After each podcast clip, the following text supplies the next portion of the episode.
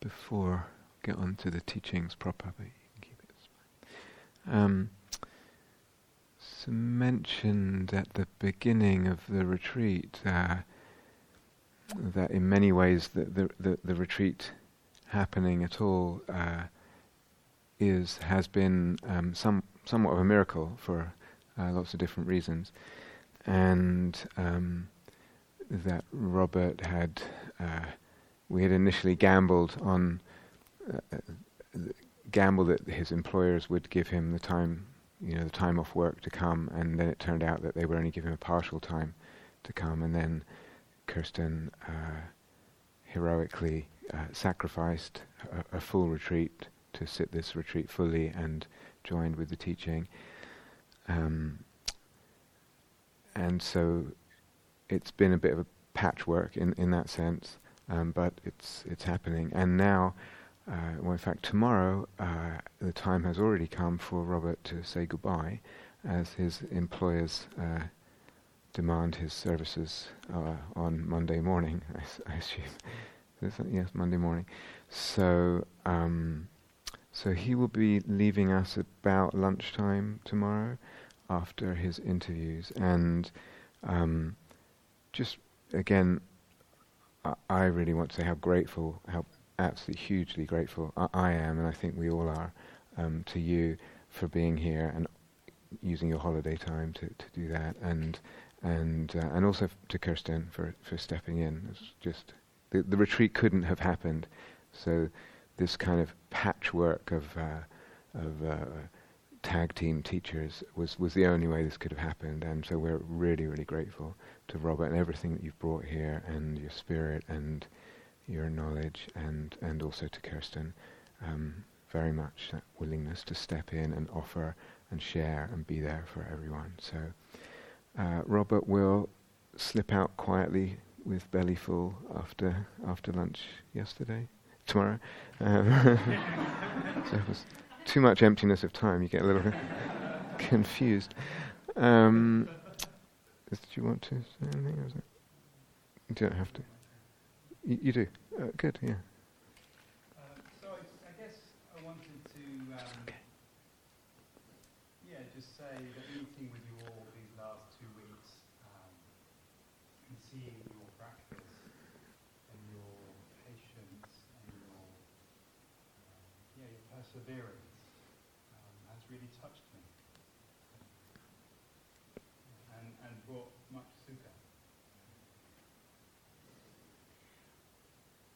as I'm leaving, I, I guess I, my wish for you all would be during these last few days, uh, this victory lap of the retreat, where the conditions are so rare and so precious, that your intentions remain strong.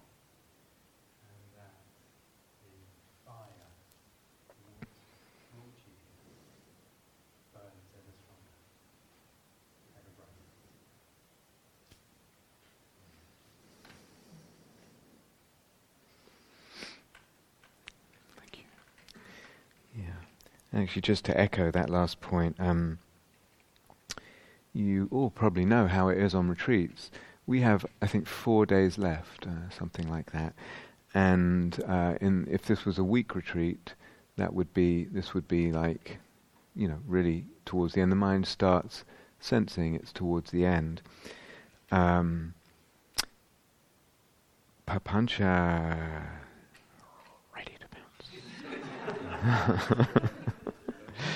Uh, hindrances don't give a damn. You know, they they'll, they'll be coming and going. You're up and down. You're wherever you are in your little or big wiggles. You know, um, as Robert said, keeping steady, keeping going. This is so much a part of of the art, the fundamentals of the art of this practice, the fundamentals of the art of any practice, the fundamentals, the art of staying in relationship, staying with a project that you love it's, it's, it's so crucial. Um, so, how is your intention? How's that doing? What am I believing? Am I, am I again, this thing we've come back to several times, am I, am I buying into what the seeds of the hindrances have spawned, and then it's a story and it's very, very convincing? and then my intention is wobbling. Uh, they're seductive and they seduce us. Uh, the hindrances of papancha seduce us into believing this or that because they're so, uh, so convincing. Um, so these are precious days, you know, these, whatever it is, four days are in precious days, precious opportunity to practice, to go further, to learn more about this territory, but also everything around this territory that we've talked about, my, my, personal relationship with desire and intention and steadiness and form and all that. Um, so, again, the, the, once more, the invitation to, to work, play, enjoy, and find out. Okie doke. So today um, we will talk about the sixth jhana, which the Buddha didn't call the sixth jhana, uh, but called the realm of infinite consciousness. Um, the realm of infinite consciousness, the sphere or the base of infinite consciousness. And hoping for him to shed great light on what's involved here uh, as he goes through the stages describing a, a, practitioner practicing. The thought, the thought occurs to him after he's gone through first four jhanas, fifth jhana. Thought occurs to him: What if I, with the complete transcending of the the sphere, the realm of the infinitude of space, realizing that consciousness is infinite, were to enter and remain in the realm of the infinitude of consciousness. Without jumping at the realm or the sphere of the infinitude of consciousness, he enters and remains in the sphere of this infinitude of consciousness.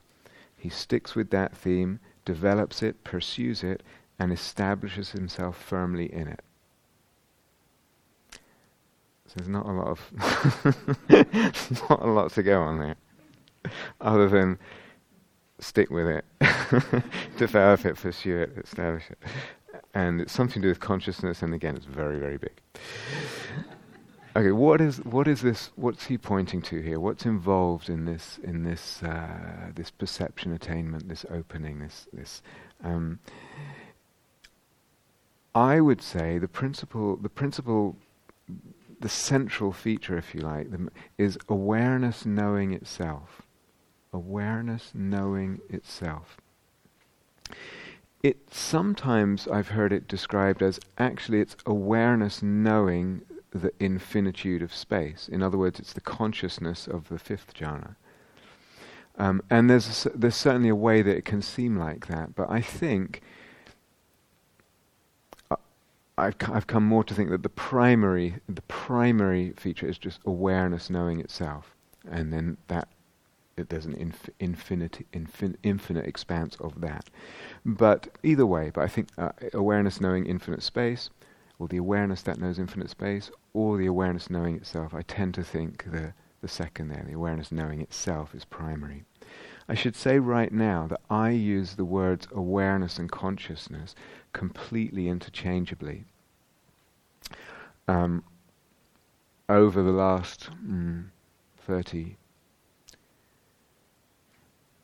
30, 40, 45 years or so, uh, there's there's been you know different kind of mm, not really trends, but people some some people have at times drawn those two words apart and referred to consciousness as something that's much more smaller. It's one of the aggregates. It's impermanent. It's unsatisfactory. It's narrow. It's uh, tied to objects, etc.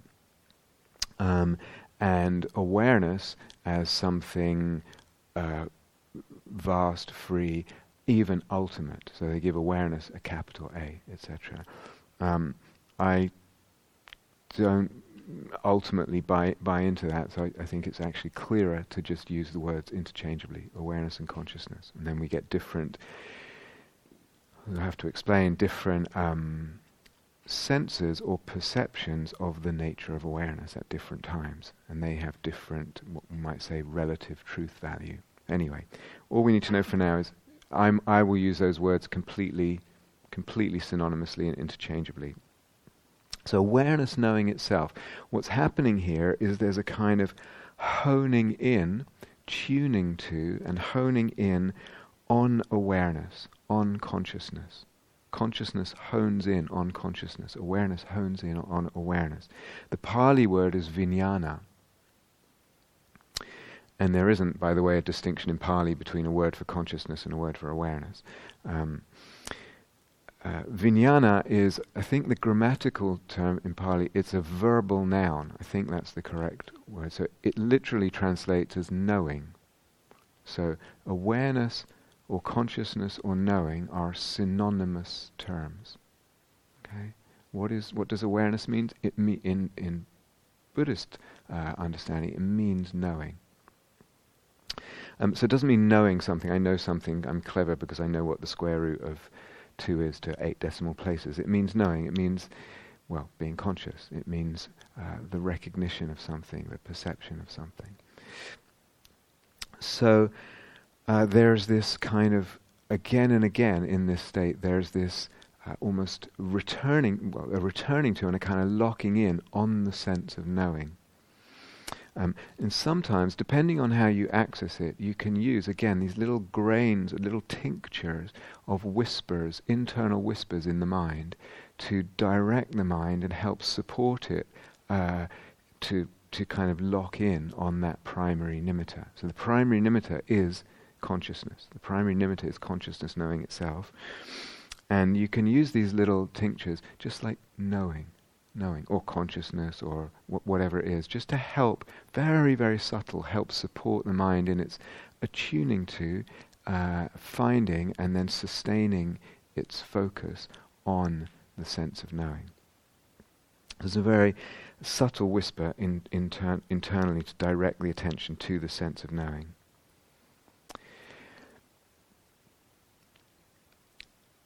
I would say uh, this is a long, long debate in in um, certainly in Buddhist history, in, in the Mahayana as well as the Theravada and the Vajrayana, etc. I would say, and it's probably a debate outside of Buddhist uh, history as well, Buddhist philosophy and psychology, but I would say consciousness of consciousness is an integral aspect uh, of consciousness. In other words, to be conscious involves the, the subtle, at least the subtle kind of recognition that one is conscious in the moment. That, otherwise, a, a, machine can be aware of this or that, but a machine doesn't have consciousness. It doesn't recognize itself. It doesn't have that feeling of being aware. So I would say there's been a long debate about this, but in a way I think it's a little bit ridiculous. It's just part of the definition of consciousness that consciousness in any moment is conscious of itself. Do you understand what I mean by that? Usually, um, so that's what we mean when we say this person is conscious or uh, or that machine is not conscious or I was conscious, etc. Usually, that sense of being conscious is not something that uh, that it's sort of very much in the mix of a moment of consciousness. There's much more attention to what we're conscious of, the object, this or that thing that I'm paying attention to, this or that object of consciousness. But to some degree, some subtle degree mixed in with any in any moment of consciousness and as part of what defines it as consciousness, as I said, is some small degree of a sense that there is consciousness right now. And, and it goes with the subject, I am conscious this is conscious. Um, now, that subtle sense, that subtle portion, if you like, or strand within co- uh, uh, consciousness, can be amplified. And again, how do things get amplified? They get, first, they need to be noticed, then they need to be attuned to, and that attuning to what we notice amplifies it. In other words, in the mix of what consciousness is in any moment, by noticing this uh, sense of being conscious, this awareness of awareness, by noticing it uh, and tuning to it repeatedly, amplifies that sense within consciousness. Until eventually the relative balance can go from mostly uh, mostly I'm conscious of the object, whatever the object is I'm paying attention to, until, uh, and very little uh, sense of the consciousness of consciousness. Um, with noticing it, tuning to it, and, and the amplification that will happen naturally with that, that can start to reverse. And it starts to be that um, eventually all, all the attention, all the consciousness is the consciousness of consciousness. Does that make sense? Um, so there's a, there's this kind of you know lock effect. You know, lock canals, water when they do that. Do you have that in Israel? Yeah, because um, it's a desert. You don't know, so um, like that. Yeah. Um, can you just either look at something right now or feel a body sensation or listen to the heating sound. So there's the object, the sound, the sensation, the visual object, whatever it is. And at the same time that's there, can you get a sense that there is awareness there? You're conscious of being conscious. Can you be aware of the awareness there? It's mixed in with it.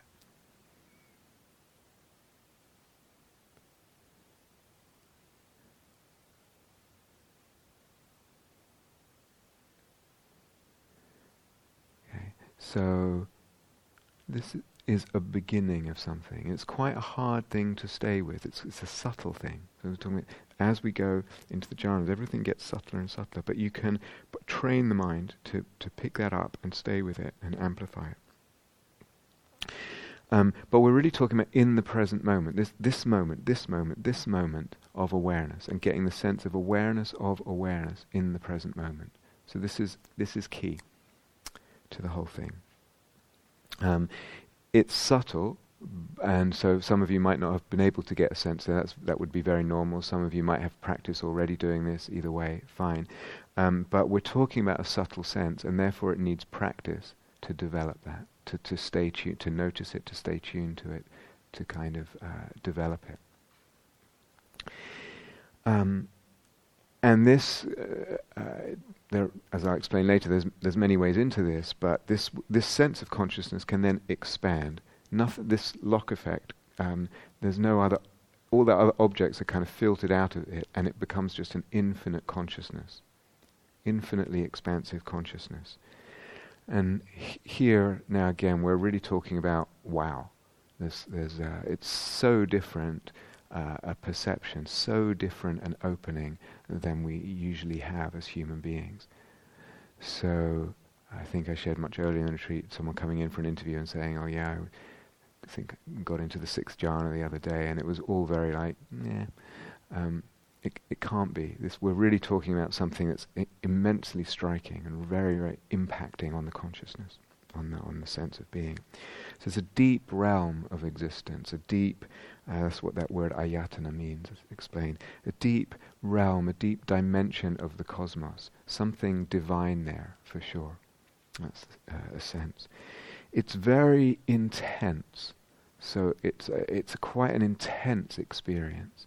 Um, electric, almost, I would say. Consciousness moment after moment focusing on itself with nothing else there and just an infinite expanse of this. It's, it's electric, it's compelling, it's intense, usually. And there's something in that, it's almost like it's sufficient unto itself. There's just consciousness, there's nothing else, and this consciousness just knows itself and it pervades infinitely. And it has this kind of transcendent quality of being to it, sufficient unto itself. It does not need anything. Just consciousness knowing itself forever, eternally sufficient unto itself, eternally transcendent, eternal in the sense of lasting forever. So again, um, it is, as the Buddha calls it, nisarana, nisaranam, an escape.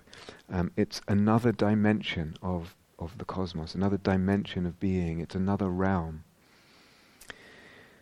there is a freedom from everything else there. Freedom from the phenomenal material world. Uh, a release, a letting go of all else. There's just nothing else there but this pure consciousness, knowing itself, sufficient unto itself, infinitely expansive. And the objects are filtered out, everything else gone. So, I've mentioned a couple of times on this retreat, and I know some of you are familiar in practice uh, with what I call the, the, the practice of the vastness of awareness. So it's actually worth lingering on this and comparing the two because they can sound very familiar. They are both infinitely vast consciousness or infinitely vast awareness, um, totally, both of them totally unperturbed by uh, the arising or passing of phenomena of, of other things. Both of them, uh, there's a sense that they last forever, that they're eternal in that sense of eternal, uh, forever duration, um, forever undisturbed, forever radiant, forever peaceful. So they, there's clearly some similarity, and people might, uh, well, it's, it's good to distinguish them.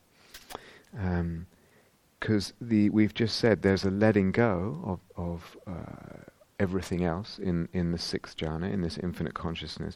The vastness of awareness, too, if we just compare, in, is also a letting go. It's quite difficult to pinpoint actually what the differences are, but I would say that the vastness of awareness, yes, it's a letting go and it has all those other similarities that I just mentioned in common with this infinite consciousness, this realm of infinite consciousness. But the vastness of awareness also, it, it more includes phenomena, objects, experiences. It's more inclusive. And particularly what it does is it includes and is even accessed by way of uh, its relationship with phenomena, with other experiences. So it's their relationship with the vastness of awareness. That's the key difference. That's the, one of the key elements, including what we might call their substantive relationship. In other words, as I, as I think I mentioned one, when one practices vastness of awareness, and there's different stages of it, as, as it moves into its deeper stages, there can be very much this beautiful sense that uh, not only as it was earlier, in earlier stages, do phenomena seem to arise out of this vastness of awareness, this beautiful, peaceful, radiant, and divine space of awareness. Not only do they rise out and and uh, die back in, they're born and they out of and die back into this source. Um, after it gets deeper, they also it also feels like their very substance is awareness. So there's a sense that the the, the substantial nature of all phenomenon is this awareness, is this vast divine awareness.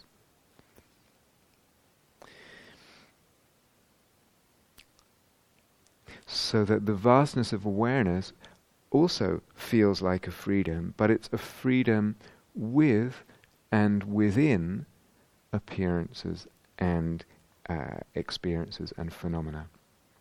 It's a view or a way of looking or a perspective on phenomena. It's a view, a way of looking, a perspective on phenomena, experience, on this life as we as we experience this life. It's a different view, sense of this world and this life.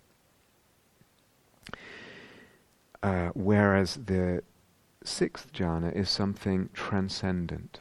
It's beyond. It's gone beyond this world. The infinite consciousness is more intense uh, than the vastness of awareness, which has a sort of uh, almost infinitely deep ease to it. There's a real intensity in in the sixth jhana, and and it's a much rarer state for people to access for a number of reasons. Sometimes because it takes a lot to sustain that intensity, or even build up enough intensity that one would find oneself in such a state. It's also much rarer because one can open to the vastness of awareness, or the vastness of awareness can open up for one uh, from much more common ways of practicing insight meditation. In fact, if we just practice insight meditation with a more open awareness, and then just aware and let things come go, let things come and go, it will start to open up the beginning stages of the vastness of awareness. So that quite a number of uh, experienced insight meditators will have opened to some degree, to some level, to, to the vastness of awareness. If you're interested in the vastness of awareness, we mentioned it a couple of times on this retreat. There's uh, there's a whole chapter, I think, in in Seeing That Frees on it. It in a way depends on maybe th- the three chapters that come before that, but it's there. It should be very, very clear. Uh, really, really worth uh, that opening and, and the the modicum of trouble it takes to open it. So worth it. Um, there's also, I think, uh, four guided meditations. I know some of you know this. I think I did years and years ago. They each have the title "The Space of Awareness," and they've each got a different subtitle, and they're guided meditations of different ways of opening up the vastness of awareness, if I remember. So, it's a different state. It's not the sixth jhana. It's, you could say it's related. Definitely, definitely worth uh, visiting and opening to, and putting putting some time in there and being touched by that, um, and the beauty of that, and the and the, the liberative and healing qualities of that. But, but rarer, uh, the, the sixth jhana, the infinite consciousness, is something rarer. Um, they're also slightly different in their, as I said, in their after effects on perception. Again, it, it, in the vastness of awareness, uh, you could get up and go for a walk and see a stone, and the substance of the stone is that awareness, is the divine awareness, is this vastness of awareness. Or that that stone is somehow, the appearance of the stone is the play of this awareness. It's really hard to put your finger on, but I think be more, more accurate to say in the infinite consciousness with the after effect on, on perception, a phenomenon or a stone or an object feels more as if it has consciousness. Not so much that its substance is awareness, but that it has consciousness. Even if it has consciousness as part of a, a cosmic consciousness. Does this make sense at all? It might be sound very abstruse differences if you're not familiar with all this, but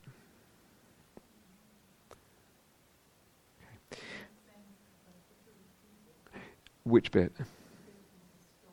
Yeah, so I would say, in, so now distinguishing in the after effects of perception between, the, between these two states, the vastness of awareness and the infinite consciousness. The after effect of perception, of the vastness of awareness, will, will be something akin to that the stone, the appearance of the stone feels like its substance is awareness, or that the appearance of the stone is the play of awareness infinite consciousness can feel as if this, this, the, the after effect on perception is more, is more perhaps moving towards the stone has consciousness. Um, and even if that the stone's consciousness is part of a, a, a, a, much more unified cosmic consciousness or divine consciousness. So it's hard to articulate. I'm, I'm never really heard anyone even attempt to make these articulations, but um, that's sort of that's my current thinking about it. Both of them, though, are un- undisputedly mystical senses of divinity. And it's, it's very often the case that a person will start using words like divine, even if they've never in their life used those words before. Actually, at either of these two uh, experiences, the vastness of awareness or the infinite consciousness um, one really feels as if uh, there is something of, of, a divine order here, or something of the nature of the divine that is being revealed to one, that's being opened to, to one. This is God's awareness. Uh, can be the sense. Um, but as we said, the, the sixth jhana, the infinite consciousness, is, is more purely transcendent. It's really a realm beyond, beyond phenomenon. I would say that both of these experiences are immeasurably precious, immeasurably precious, I, I would say. And I would also say that they're part of our human birthright. Part, as human beings, this is part of what what is available to us and what is what is our human birthright to to know this, to open to this, to be touched by these uh, these levels of being, these dimensions of being, these openings. They're available. And particularly with infinite consciousness, it brings such, you know, with repeated exposure, it brings such a different sense of existence. Such a sense of adding or opening up a sense of the dimensionality of existence, of the cosmos, of being. there are also many other, I won't go into them now, but there are many kind of variations and sort of satellite states around around the, the sixth jhana. Um, especially when we practice with the eyes open, and especially in terms of their after effects on perception. But I just want to, again, take a slight detour, not detour, but um, again, just a comment about desire. It's so, so important you know, it would be, un- it, I think it would be really understandable if someone with repeated sort of going in and out of, of this infinite consciousness and really f- being touched by it and opened by it and opening to it and assimilating that opening and that sense and that perception, assimilating that t- into their sense of existence. It would be really understandable if such a person were to kind of then look back um, and um, think to themselves uh, that life, knowing that realm, uh, is so much richer and so much uh, richer in dimensionality than life not knowing that realm. What they remember from not knowing that realm. It's almost like how how how would I not? How did I live that way? It would be very, very understandable. And they might also think, I wouldn't want to. I wouldn't want to live without knowing this, without that opening, without that sense of dimensionality. That it would feel to them, in almost retrospect, as if that was a kind of impoverishment, or they were being uh, something was taken out of life, an impoverished life in some in some sense or felt like life without that would, in some way, not that they want to escape there into this transcendent realm, but in some way, maybe this person would feel like life without that is, in, in a subtle way, less less worthwhile. That would be very understandable as a view or a feeling. Um, but it's tricky, isn't it? It's tricky. I'm hesitant even saying all this stuff, and I don't know how it lands because uh, it's loaded, and it's loaded because of many, many things that we've talked about on this retreat so far, in terms of desire, in terms of goals, in terms of all that, in terms of what I said yesterday about living in a in a, in a Western culture that, let's say, post the Protestant Reformation, or starting with the Protestant Reformation, has actually, beginning with the Protestant Reformation, there there has been this kind of um, deconstructing and dissolution of any agreed upon idea of what makes life worthwhile and what's what's uh, etc. So it's a long and don't underestimate how influenced we are not by Buddhist history so much but by Western history. So things that happened in you know in relation to medieval theology influence us today um, way more often than people realize.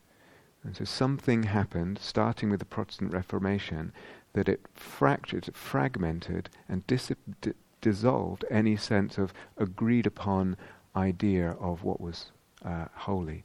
And that influences very much what anyone can say to anyone else about what is worthwhile or what one should desire, etc.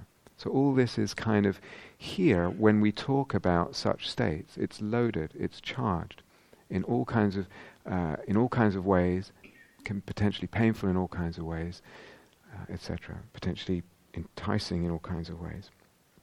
So the usual insight meditation way of teaching, or at least it used to be, um, usual insight meditation teaching, and, and you've probably come across, is not about experiences right? It's just just don't try and get experiences.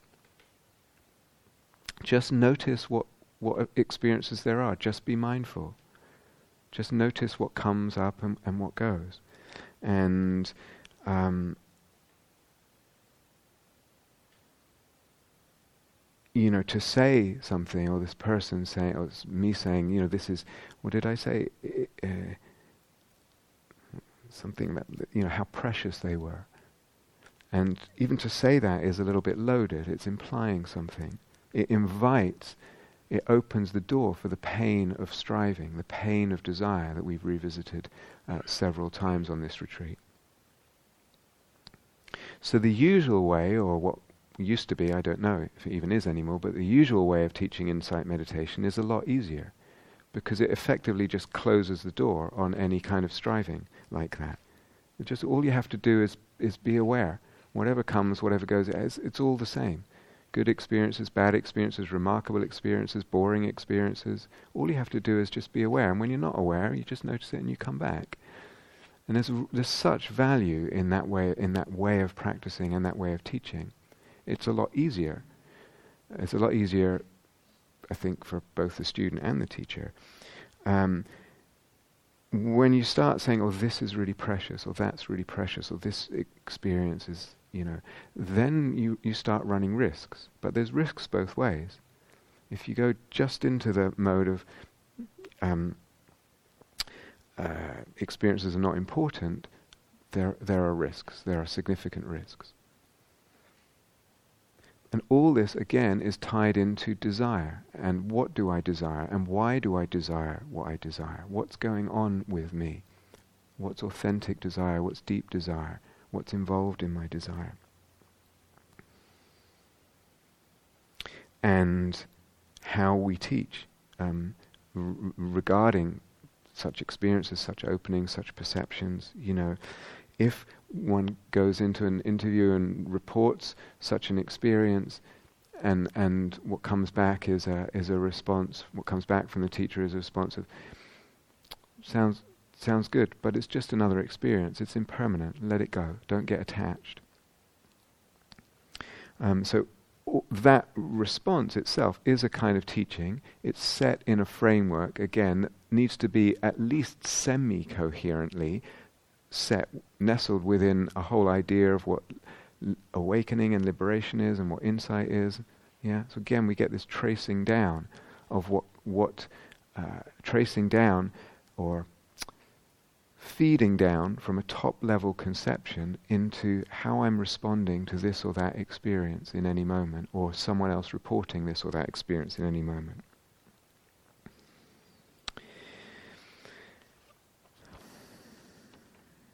So if I say immeasurably precious, it's loaded, you know.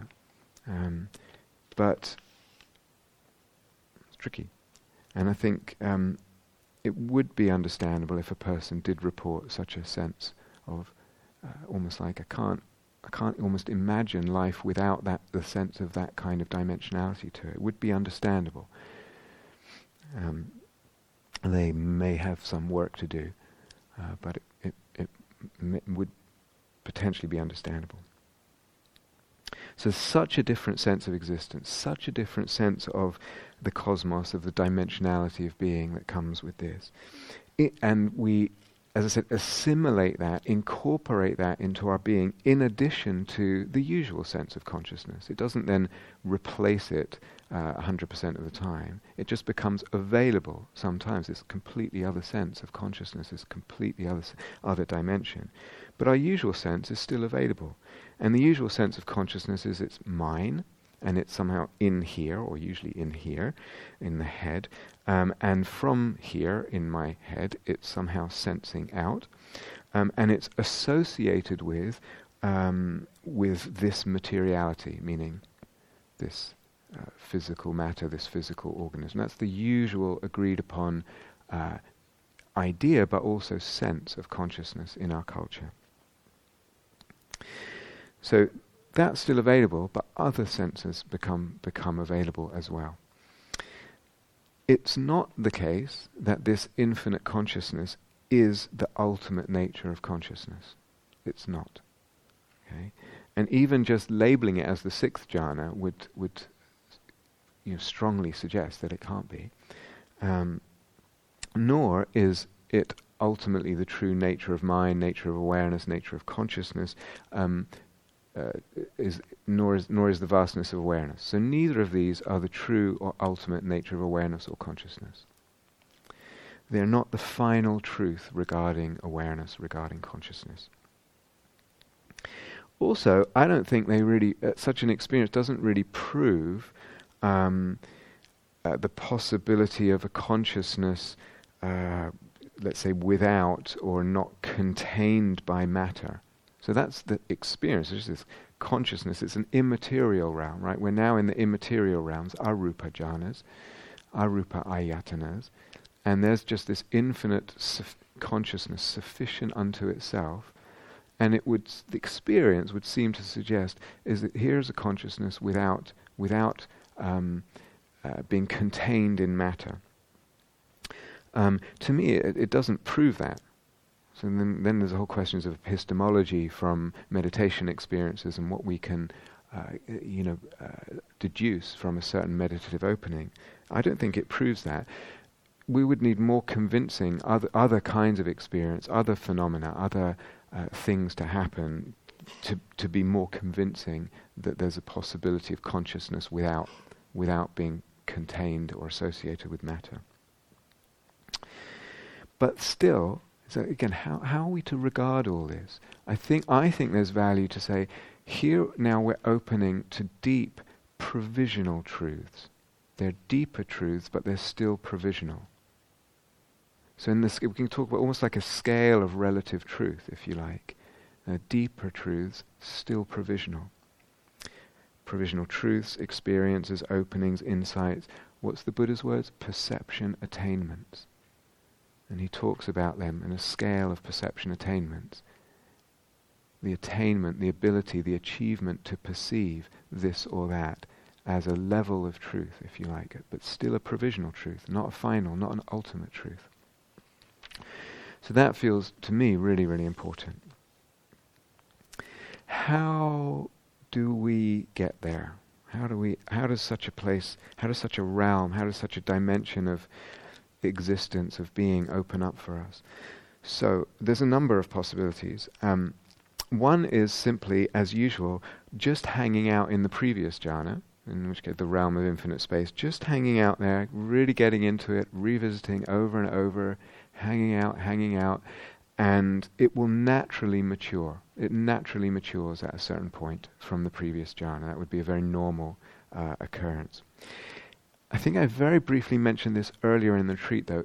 I think, um, though I know one teacher disagrees with me and one teacher uh, who agrees, I think the order of ease of access through these arupa uh, jhanas, much as for some the order of ease of access through the uh, rupa jhanas, is individually variable.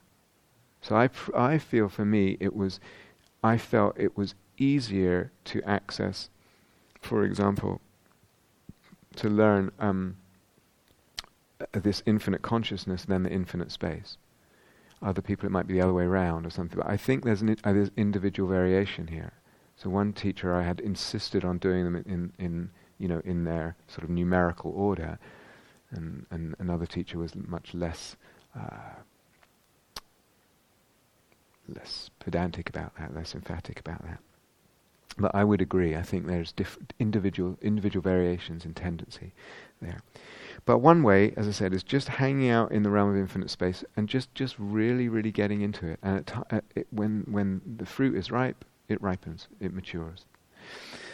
Um, then a second possibility is to to be in the realm of infinite space, to hang out there, and then at some point when it's steady, when you're really into it, when it's established, when you've got some mastery, then begin uh, becoming aware of the awareness there in that state, in that space. Um, so there's just a subtle shift uh, of of the attention and of the intention to pick up um, on that subtle sense of awareness that we that we uh, experimented with earlier today, but within the, the the realm of infinite space.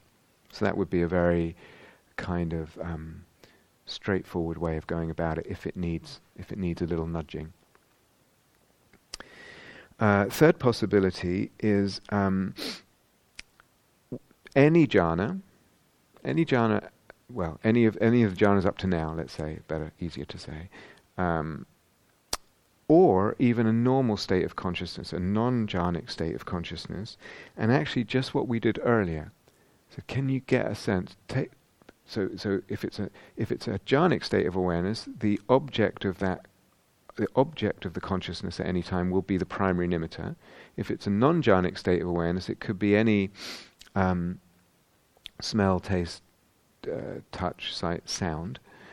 Something that's m- quite steady, though. Okay, you don't want something flickering too much. Something quite steady was probably easier if something's quite steady. So something you can look at and it's not going to disappear on you. Um, or a sound that's continuous. Why I pick the heating and not, well, there are no birds right now, but pick the heating, it's more of a constant thing. And j- so normal consciousness with a normal sense object or any jhanic uh, uh, consciousness with the consciousness of the primary nimitta, and then uh, noticing, tuning to, and focusing in on that sense of knowing, that sense of consciousness. So, in other words, th- this realm of infinite consciousness can be approached not from the fifth jhana, not even from the fourth, third, second, first, can be approached from normal consciousness. It's just a matter of tuning, noticing, tuning, and then amplifying that very sense of consciousness, and then and then it can begin to open up and open up. So that's one way as well.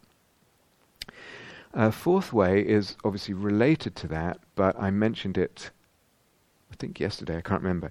Uh, is and the Buddha says it somewhere or other is to he he kind of classifies the arupa jhanas, the arupa ayatanas, as if you like perspectives on um, on the fourth jhana. So it's really that there are not eight jhanas but four jhanas, and the fourth one has five variations. The fourth jhana and then the four arupa jhanas. Um, so somewhere or other in the Pali Canon, I, am pretty sure the Buddha f- frames it like that. And already uh, we said in his description, what he uh, emphasized in his description of the fourth jhana was uh, the pure awareness, the body uh, wrapped in pure awareness, or he sometimes says pure mindfulness.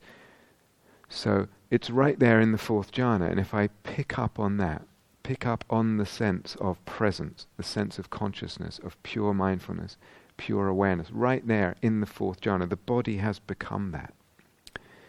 That will open up into, into the infinite consciousness. Uh, fifth, there's insight ways of looking that will open up um, the infinite consciousness. But they're actually the same as what opens up infinite space. In other words, the same ones might take you to either space, either, either the infinite space or the infinite consciousness. We mentioned them yesterday. And lastly, as always, with experience, with enough familiarity, enough in and out, enough. Um, part of the whole deal with mastery is eventually we can access these uh, these realms or this particular realm just by subtle intention, just by remembering it, remembering that realm, remembering our experience of it, and that opens the doors, opens the doors to this divine awareness, this God's mind. Um, again, I don't think there's any need to push or stretch it to infinity. It's more, uh, whichever way you go, I, I don't think that's so uh, necessary. It should, I think it will, but it should automatically just expand that way. Um, partly because there's nothing else in consciousness, there's nothing in the way. Um, n- there's nothing but infinite consciousness. And, so, and again, that could be a little, a little tincture that if, if it's not quite stable yet and you're, you're working to, s- to consolidate, you can just drop in that nothing but infinite consciousness. And that, that kind of primes, that's very, very subtle. It's not like a big thinking. Very, this is a alchemical tincture one's putting into the space just to, just to very gently uh, direct and guide the mind and support that opening out. Um, so it should go, it probably will go automatically. There's nothing in the way really. There's nothing to limit it. Sometimes we just need to relax into it. So it's strange. It's it is a very intense state, but there might be, as you work with it, there might be times when actually it's more it's more relaxation is needed, and other times it's more like really honing in with the intensity on that focus on the consciousness, on the consciousness of consciousness. Um, so one can just let it expand.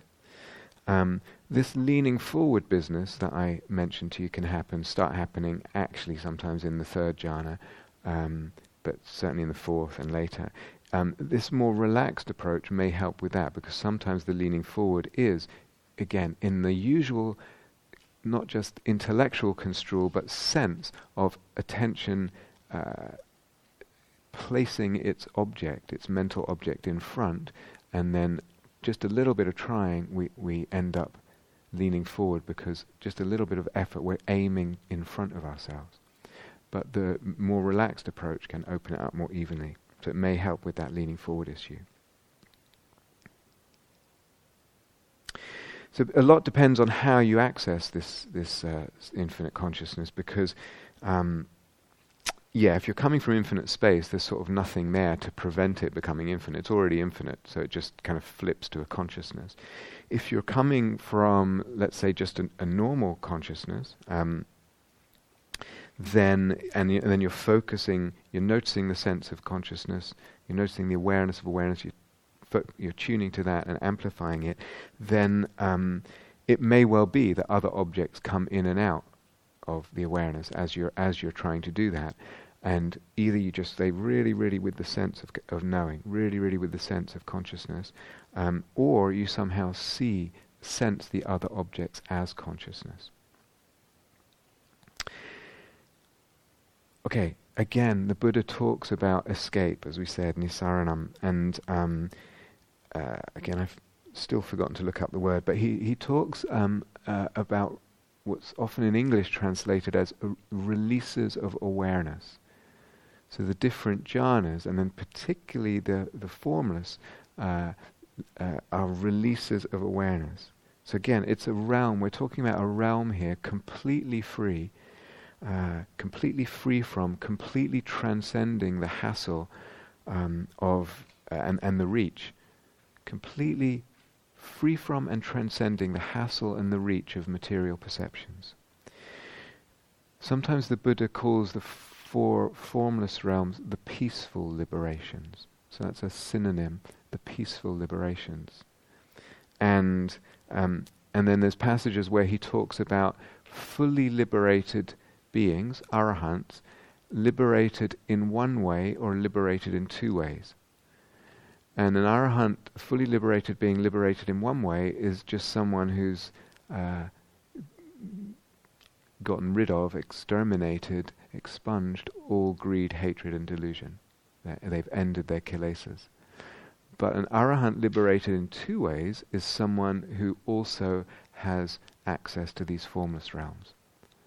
And the Buddha has this lovely passage. Um, they remain touching with their body the peaceful liberations.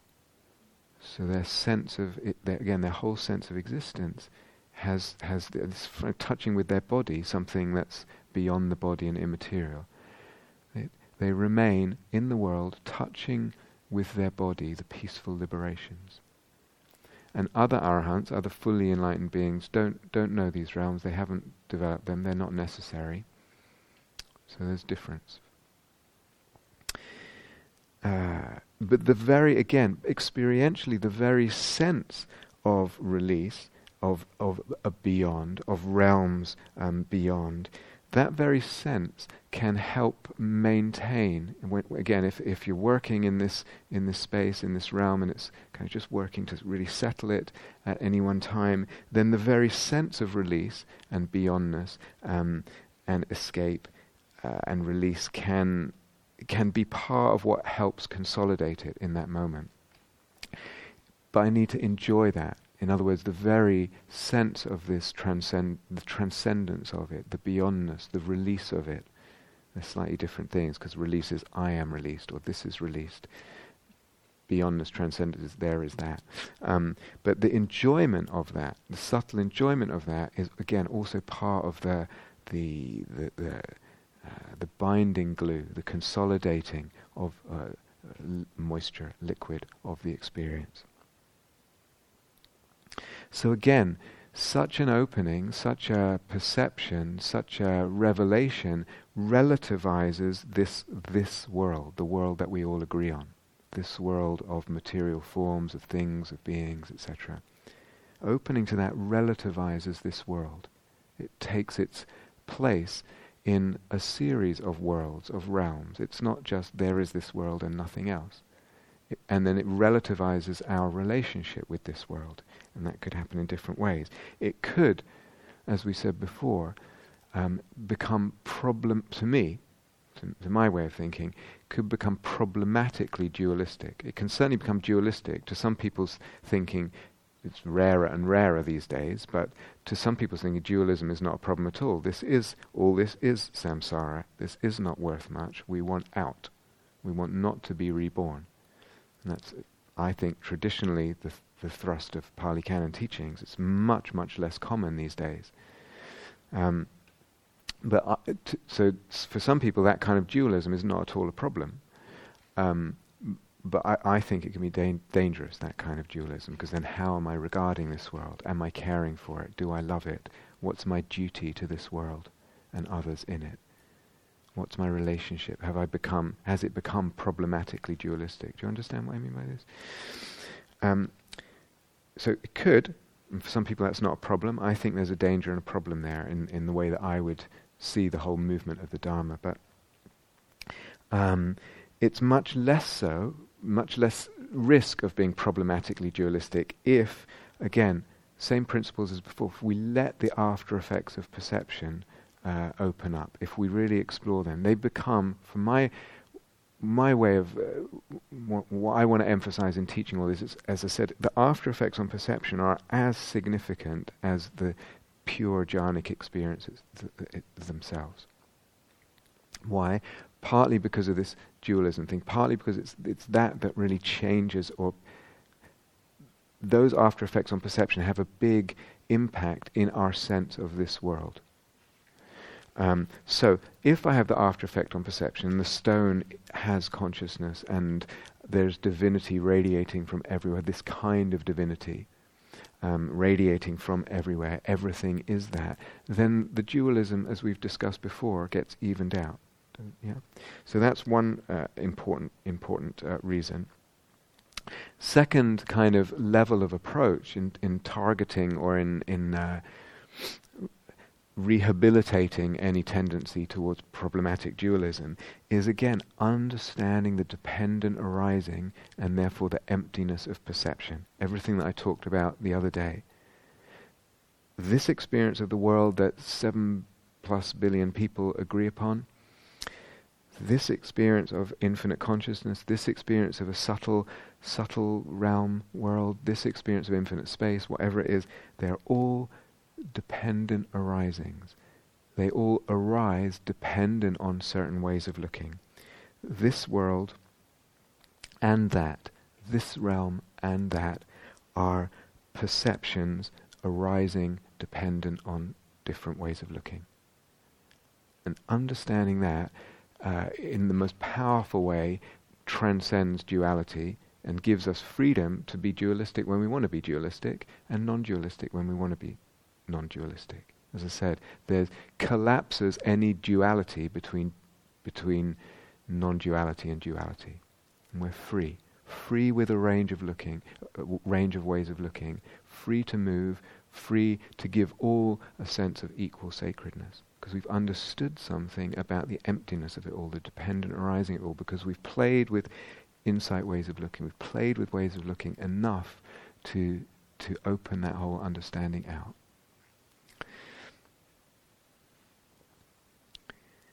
So he, the Buddha also talks about these states and characterizes them as they're, they're a kind of equanimity.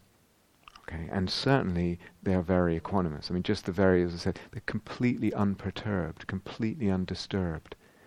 In that sense, they're they're really equanimous. There's there's no push pull towards anything, uh, any other objects there. Let's say, actually, that's not quite true, but it's it's a state of very deep equanimity.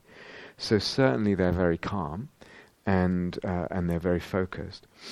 Um, but it's also true, I think, that again, with experience, there might be secondary background emotion. So, yes, equanimous, yes, calm, and all that. But somehow it might be that in the background one is jumping for joy at the same time. Um, there's wonder, potentially, love, uh, peace, ecstasy. All, all these can be kind of background uh, experiences, I would say. And, and, and naturally so, rightly so. And we already mentioned release and freedom. Just like the infinite space, I would really recommend practicing these with eyes open, practicing this, this realm as well, with the opening to this realm with eyes open, definitely. Again, looking at the sky or, or the space, um, and, and letting that letting that expand. Maybe it goes to infinite space first, and then it flips. Maybe you're just beginning to get the sense of consciousness in that much bigger visual space or kinesthetic space, or not. Um, so, uh, in other words, as we as we described, with with a much smaller sense, not with the sky, not with the space, just with with any object. Like like the infinite space, um, profound sense uh, and profoundly impacting sense of oneness mystical cosmic oneness, um, almost overwhelming in uh, in in that the perception of it that emerges both in the jhana, in the sort of pure jhanic experience, and in the after effect on perception. And again, this is why I so much emphasize the after effects on perception, really taking that time off the cushion in a kind of much more relaxed way, walking around, cup of tea, whatever it is, and, and noticing the effects after uh, formal practice on perception. How how is now right now what what's what's happened to my perception of self, of world, of consciousness, of whatever it is, of things, of materiality, all that, and really noticing that. Um, because th- that does something very profound. That the oneness can be in the jhana or in the after effect on perception. It's a oneness. Yesterday we said the primary oneness that came that comes with the infinite space is is a oneness of materiality, of material substance. This we are all star stuff. We are all the same Big Bang. We are really one matter. Um, our bodies, etc. Um, this, in contrast, is a oneness of consciousness. It's a oneness of awareness, and as uh, yeah, it, it, so uh, one can have the sense that there's there's not really, there's the appearance of separate awareness awarenesses, separate consciousness, but actually uh, at another level there's one. There's one uh, divine consciousness of in which of which we are part or in which we partake.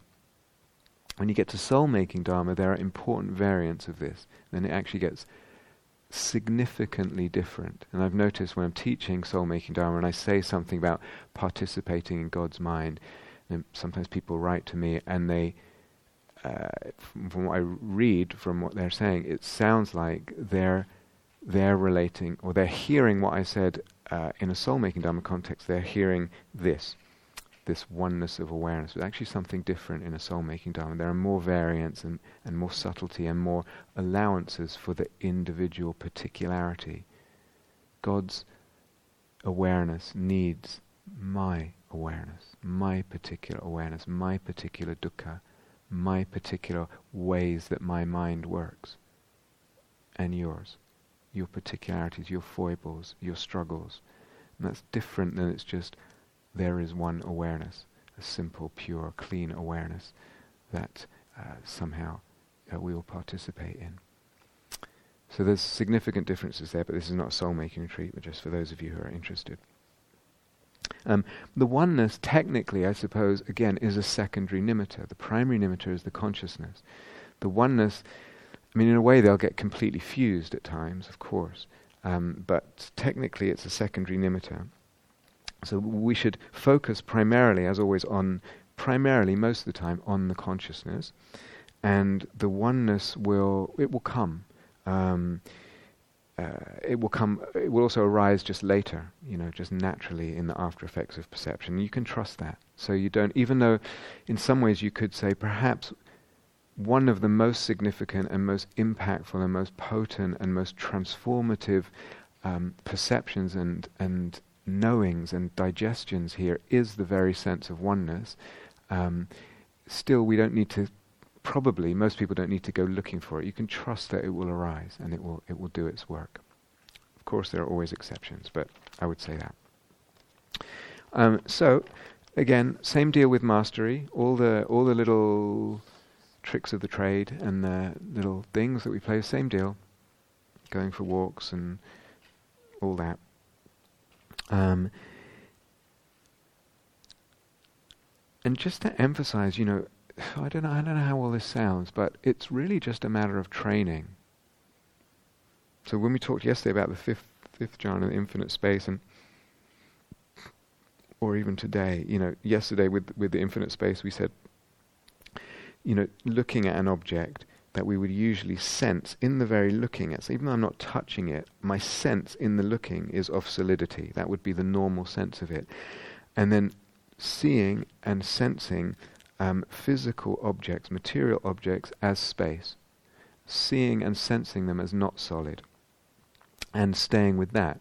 So getting that sense and then staying with that, and, and infinite space can open up from that, from what's basically, um, if I if I sustain it, what's basically then a training of the different elements here. Can I can I flip so I can so I can see what I usually sense as solid? Can I flip the perception so that I sense it as space, as not solid? And then can I sustain that? And then can I allow that to open? These are all just elements of a training. Just what is it? Training the perception of space. I'm training the perception of space. Space is not something that we usually pay attention to. Usually, we're basically addicted or imprisoned, or habi- habitually we pay attention to objects in space. We very rarely, and even if an architect or something talks about paying attention to space, it's not quite the same thing. What they really mean is a, a, a geometry that uh, has shapes in space. That actual space itself is not something that human beings habitually pay attention to. So we're training a perception, training an ability of what's more a more refined perception. But the point I want to make is it's all training, just training of perceptions, and the training has slightly different elements in it. And how many suttas are there where the Buddha says, um, and he's describing some meditation, and, and describing a monk doing this, and that, thus he trains himself. And then a little bit of, thus he trains himself, thus he trains himself. It's just training. And what that means is it's possible, it's available. So again, even the thing we did earlier today, can you get a sense of, of the, the awareness of awareness? Can you get, can you become aware of awareness in the moment, in the moment? And then can you sustain that? And can you focus in on it? And can you let it amplify? And then can you let that expand? It's all training. It's just training. And what that means to me, it's an important word because it means it's totally possible. It's totally available. Again, I don't know how it sounds, but it's we're really talking about something, um, you know, majestic in its grandeur, un, un, unfathomable in its in its beauty and wonder and depth and sublimity and dimensionality and divinity, but but also that in in another sense or at the same very same time is just a training yes, it's very rare, and even rarer, as I said, than the vastness of awareness, but it's just a training.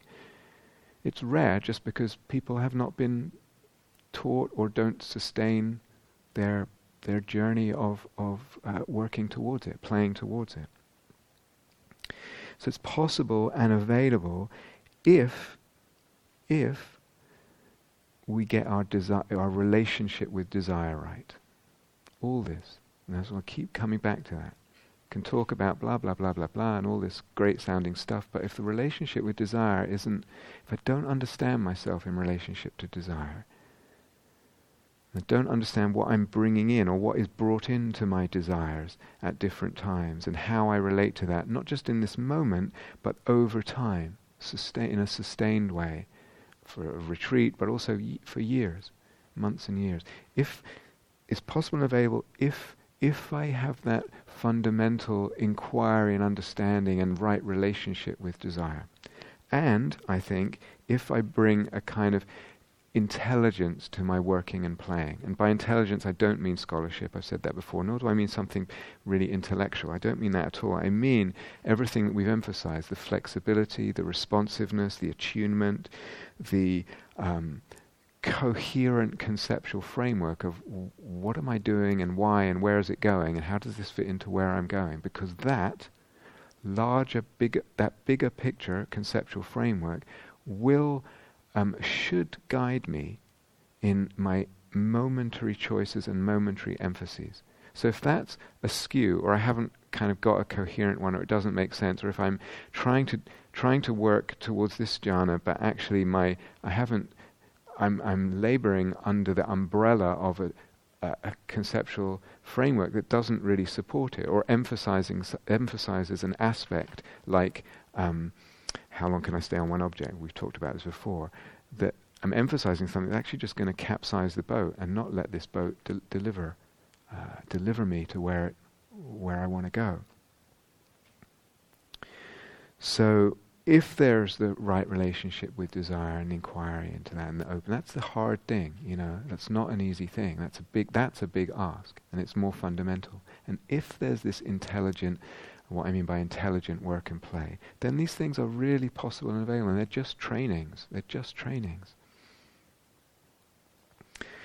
So last thing about desire, and someone wrote a note. A couple of people wrote a note, in fact. Um, so again, it's just a small thing for people who are already familiar with soul, soul making dharma. Um, just very briefly, and we talked about this: the importance and the absolute necessity of having a helpful view of the self on the path, a helpful view of the practitioner self.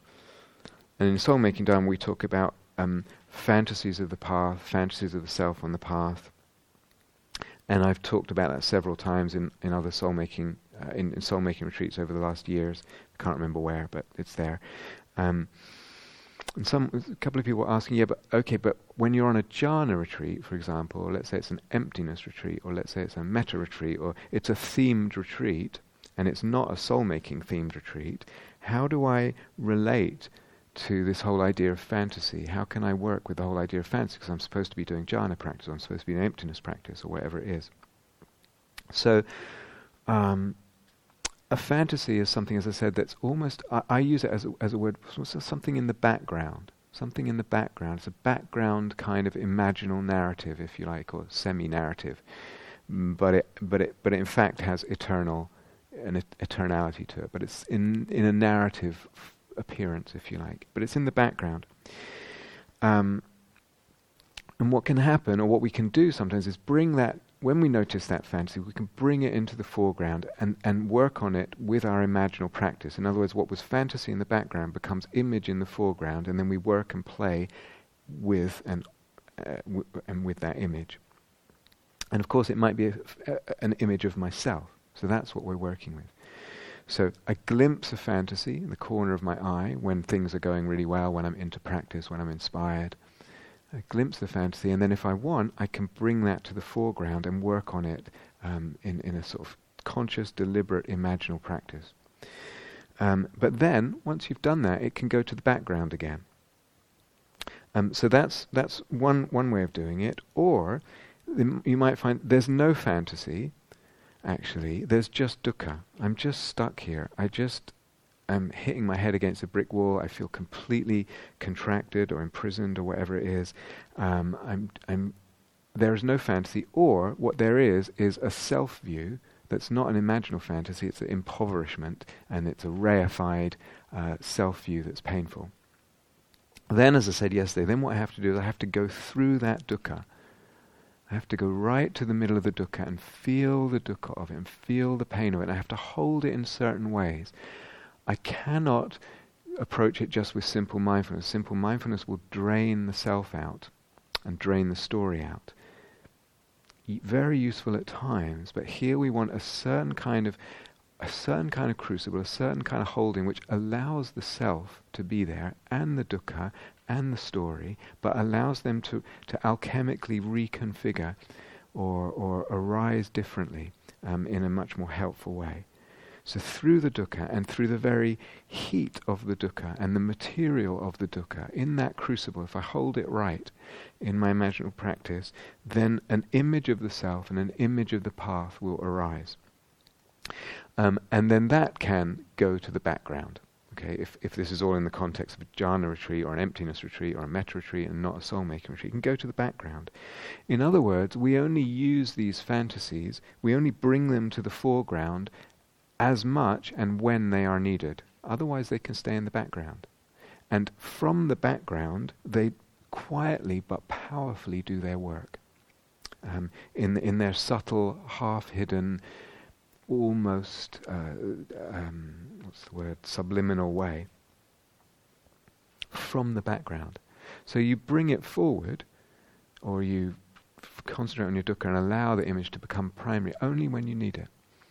Um, a bit like using insight ways of looking on a jhana retreat, if an insight way of looking is not your base or springboard practice. For some people it is, and that's fine, they're doing that all the time. For other people, it's sort of almost last in the list of things to do when mm, something feels stuck. I try this, I try imagining, I try breathing through, I try this and this and this, I try etc.